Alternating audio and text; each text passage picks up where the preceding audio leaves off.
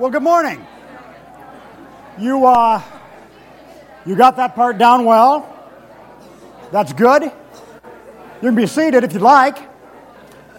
And instantly, all of you are thinking, Did I black out? Did I sleep through the singing? And the answer is, No, you didn't. But this is a special day for a bunch of reasons. Uh, one is that it's a holiday. Two is that Pastor Peter and Susie are with us and their family. Three is that we are committing the whole service to a time of worship around the Lord's table. Now, if we had the, uh, the electronics, the second I started talking, we were going to be, we were going to be really cool and, and, and kind of you know, do a multimedia first point. And up there it would have said, it's all about communion. So just imagine it's there, it's saying, it's all about communion. What do you see there? So, which makes it sound like I'm going to take a few minutes to explain the nature of communion before we share it. And I am, I guess, but what I mean by it's all about communion is that for us, Everything that we do, everything that we think, everything that we go after needs to be about communion with God. And then, as an implication of that, communion with each other. It's true that, in general, when we're born again, when we're born into the family of God, the intent is that suddenly the, the focus of our lives changes. It, I love the way Paul says it. It talks about Christ in whom we move and live and have our being. And that is, that's exactly what it is we're called to be. My wife and I have this ongoing debate about, you know, are you saved by grace or are works involved? And she takes the rather weak theological position that. yeah, be careful. She, she will get back. You know, and, I, and I, my point is listen, if it's grace and anything, it's not grace at all. But you know, these last couple of weeks as I've been studying, I've come to realize that that's really the wrong debate in general. It's not about, well, you know, is it just grace or does there got to be works? And if so, how much works? The issue that we need to understand is that we're called to live in Christ Jesus. The whole thing is about being in Him. Ultimately, everything we do as a, as a Christian and, frankly, as a church needs to be about being in Him. And if we're all in Him, then we all know that we're close to each other too, right? That's how it works. I am absolutely jazzed that Pastor Peter has arrived. I think, I think I'm more excited than you are, and I don't even get to stay. but when that happens, you know, you know that every, everybody who's had a question or an issue or a problem for the last you know 20 years going clear back to bud nobody could ever solve they're going to come talk to you within the first two weeks and expect you to solve them right because uh, we all know you walk on water turn water into wine uh, all of that stuff at a time like this, with the coming of a new pastor, we're full of all kinds of questions. You know, are, are we going to have two services, or what kind of music is it going to be, or, or, or how much of what kind of music, or, or what's, what's going to change, what's going to stay the same? Listen, the answers to all of those questions ultimately needs to be it's not what I like or it's not what I want, or it's not what I think. It's not even what will make the church really grow. It's none of that stuff. Ultimately, the answer to all of those questions needs to be what's going to bring us closer to God? And in the process, closer to each other.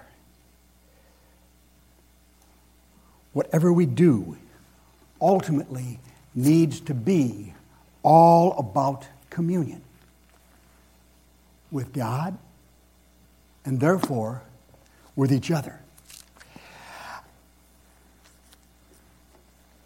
It's interesting. When you ask that question, well, what's, what's going to bring about communion? The answer to the question isn't always what's easiest or what's, what's most familiar. A lot of you have been married a lot of years. Sherry and I have been married for 41 years, uh, which is nowhere. Yeah, okay, thanks. Sherry will be quick to tell you that the secret of a long marriage is that she early on took the word divorce out of her vocabulary. She has never, in 41 years, she says she's never thought about divorce. Murder on several occasions, but never divorce. Uh, what I've discovered, in order to make a relationship work, let alone more than just to survive, but to work, a lot of times the stuff you got to do, the stuff you got to move towards, isn't what's easiest or isn't what you're most familiar with. I mean, think about it. If you keep doing the same stuff, you keep getting the same results, which is what you're trying not to do, right? It's true in a marriage, it's true in a church. To make a marriage, or for that matter, to make a church work, you got to keep realigning the patterns of your heart. I think that's what it means when it says to be conformed to the image of Christ. It's about, it's about letting God realign how your heart works, what you long for and what you value, and how you instinctively react. It's interesting. I've, I've been saying, Peter, you need to know this. I've been saying, hey, if we're going to be who God wants us to be at Mercer Island Covenant, we need to start thinking of ourselves as a startup church. And I like the sound of that. I even think it's true. But you know what? I want to modify that, I want to amend it. If we're going to be who God is calling us to be as a church, we've got to get into the habit of asking, what's going to draw us closer to God? And therefore closer to each other. And frankly, that's where communion comes into the pattern. I, I, I love communion. You maybe you've picked that up about me. There's something unique about standing at this place and saying those, those words that were repeated over and over again in 40 years of serving communion, it has never failed to choke me up a bit. But is that you knew no longer than I have? Yes? There's something amazing about realizing that all of your heroes of the faith have stood in this same spot and said those same words. You know, Jim Elliot and Hudson Taylor and Adoniram Judson and Luther and Zwingli and Oath, even Jesus. All through the times. Maybe a different language, maybe a different setting, but always those same words in that same event. I can't help but think about that history. Peter, you're sitting that close to the front. I'm curious. Everybody thinks, you know, preachers, you know, they got the script, they already know what to, to say. What do you think about when, when you approach the table and you're going to serve communion? I think as we uh, drove from Chicago to here, we weren't just driving, we were driving to something. And uh, this morning I'm reminded of what we were driving to, the destination. It's, it's this church. It's the body. We weren't driving to Mercer Island or to the Pacific Northwest. We we're driving to a family, a community that we are going to be grafted into. And so I think for me, communion is really about the table. We're invited to partake, to not only experience the body and blood of Christ, not only to remember it, but to live it, to partake of it, and to be a body for us to all belong to one another and experience what it is to embody the person, the Spirit of Christ as a community. So that's what I'm thinking about. I, I love that, that, that metaphor that, you know, it, it is about family and uh, even the fact that we sit at a table and that it's a symbolic meal talks about being there and, and being together. Frankly, the reason God gave us communion is that week after week or month after month, we've got that time to sit and be quiet and kind of realign our hearts to think through what are the basics. And I want to talk about that for just a second before we serve it. By the way, if you're going to be serving communion while I'm talking, why don't you guys come, come, come sit in, that, in the first two rows, or in the first row there, okay? Just while I'm talking. I want to, I want to prepare you for the event that's about to happen. Because that's why God gave us communion. Uh, think about the elements. Uh, we've done it so often, sometimes we forget. First, we share the bread. In our culture, you know, we're, we're real carb conscious, and a lot of times people cut out bread. Uh, in the day of Jesus, that was not even a remote possibility. In fact, the word bread and the word food were pretty much synonymous. In, in many Eastern cultures, even today, when you greet someone, instead of saying, hey, how you doing, they'll say, have you had bread today? It means basically, is life making sense? In the day of Jesus, bread meant food. Bread meant a, a meal. You never had a meal without bread. I mean, you might have bread and olives, or maybe just dipping in, in, in, olive oil. Remember in the book of Ruth? Boaz tells the guys, let her dip, let her dip the bread in the, in, in the olive oil. That's just how, that, that, that's how a, a meal worked. Or the feeding of the 5,000, it was bread and fish. That's just what was there for lunch. I'm told that it was very, very common to have a fish paste. Where they would take the whole fish and pound it into a, a spreadable something. But you put that on the bread. You didn't have fish separate. They had bread and cheese. Often you just had bread and bread. But if you were eating, you ate bread. What he's saying is look, the one thing that you think of as most basic to life, if you're going to live, you're going to have bread every day. In fact, in, in, Isaiah, it talks about a famine happening, and, and, and God says, I will break the staff of life. What's a staff of life? It's bread. It's a, we use the expression. Sometimes I'll use the expression, hey, let's break bread together. It means let's eat. What Jesus is saying is, dear ones, you need to understand my broken body, my death and resurrection as is basic to you as bread. Just like you wouldn't think about going through a day without eating, without bread. And if you did, it would, it would be hard and you'd be dying, you'd be starving. He's saying, listen, you need to realign the, the, the patterns of your heart so much that you think of your relationship to me as you're closest to me like you think about bread. I'm what gives you strength, says Jesus, day to day to day. And tomorrow morning, I'm where you start. Just like the first thing you do is you break fast. When he says, take, eat, in remembrance of me, what he's saying is, dear ones, you gather as a family and as you taste that bread, as you smell that smell you've smelled so many times before, realign intentionally the patterns of your heart to say, God, I want you to be that real. As real as this bread I'm taking, as important to me as the food I eat. The other thing he picked as, as a reminder, as an, as, as, as an element, was, uh, was the wine. Marcus,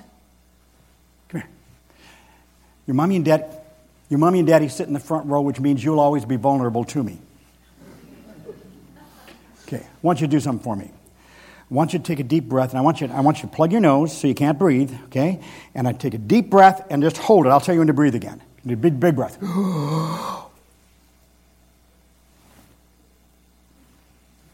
okay, I'll. No, no, no, no, no, no. deep, deep breath. Plug it. Go, go like this so they can all see your mouth because we want to know you're not, you're, you're not sneaking a breath. Here. High, like that. Okay, now just hold your breath. I'll tell you when to breathe again, okay? When Jesus chose to give us some sort of a reminder of who he is, how's it going there, bro? He chose the wine. No, no, you're not doing it. What do you mean you can't hold your breath? Why can't you hold your breath? Can do it longer in water, though. Okay. But, but you can't hold it any longer? Why? How come you can't just hold it? It's just too hard. It's just, just too hard. It's too plugged. Uh, can anybody hold it longer, lo- longer than Marcus? Well, maybe a second or two seconds longer. But ultimately, you're probably going to have to breathe, huh? Do you know how come? Why? Because if I don't, because if I hold my breath too long, I'm pretty much gonna die. If I hold my breath too long, I'm pretty much going to die. Thank you, brother. You just preached the sermon. hey, from the mouths of babes and infants. It's a reality. If you don't breathe, you die, right? Way back in the Old Testament, it says to the Jewish dietary law, blood was considered sacred. It says, because the life is in the blood. Now, they didn't have the scientific theory that we have now. We understand that that's quite literally true. That the blood is what carries oxygen to every part, every cell of your body. And if you cease to have that life giving oxygen in every cell of your body, what happens again, Marcus? You die. Folks, that is absolutely so. And when Jesus has said, This is the blood of the new covenant, shed for the forgiveness of sins of the many, what he's saying is, dear ones, as much as every cell of your being needs oxygen to live, you need to need me. When we say, Take, drink, in remembrance of me, he's not just talking about the historic fact that Jesus lived and died, he's saying, Remember that. Our relationship needs to be so vital that it's like trying to hold your breath, to try and live without me. In fact, I've got a friend who practices the discipline often of just sitting before God and breathing. And as he t- inhales, he literally says, Lord, help me to take you into my being like the breath. And he exhales, less of me, more of you less of me, more of you. In a minute, we're going to share the, the cup of remembrance.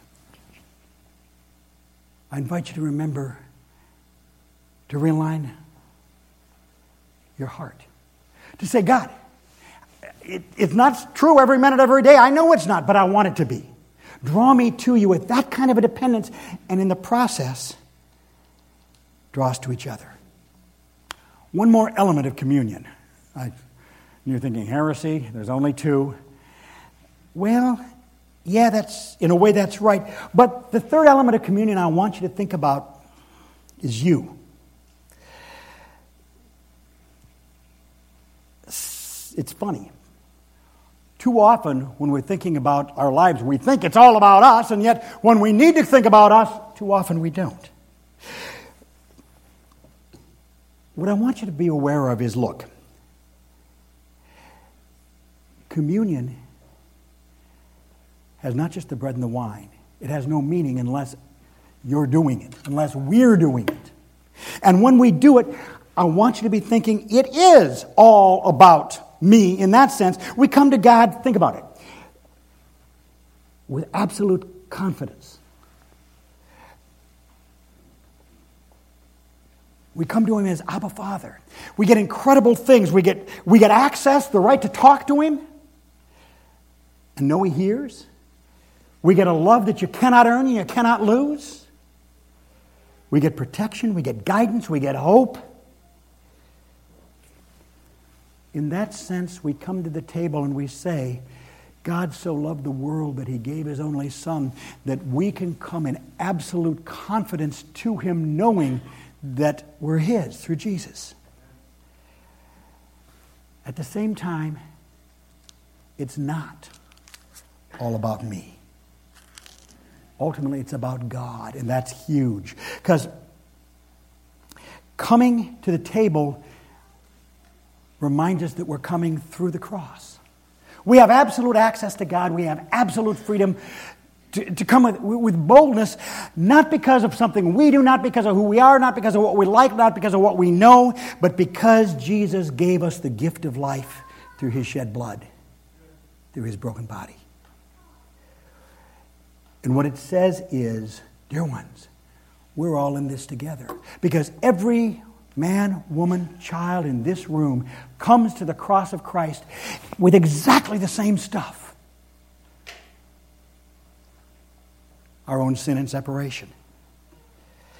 And coming to be reminded that, that He wants to be so involved in our life. He's like the bread we eat, the blood that brings us life, puts us all into a very humble mode. It's saying, listen, it's not about me, it's all about Him. And I come purely and exclusively as His gift. I come in need of grace. I come in need of forgiveness. And I know with absolute confidence that I receive it.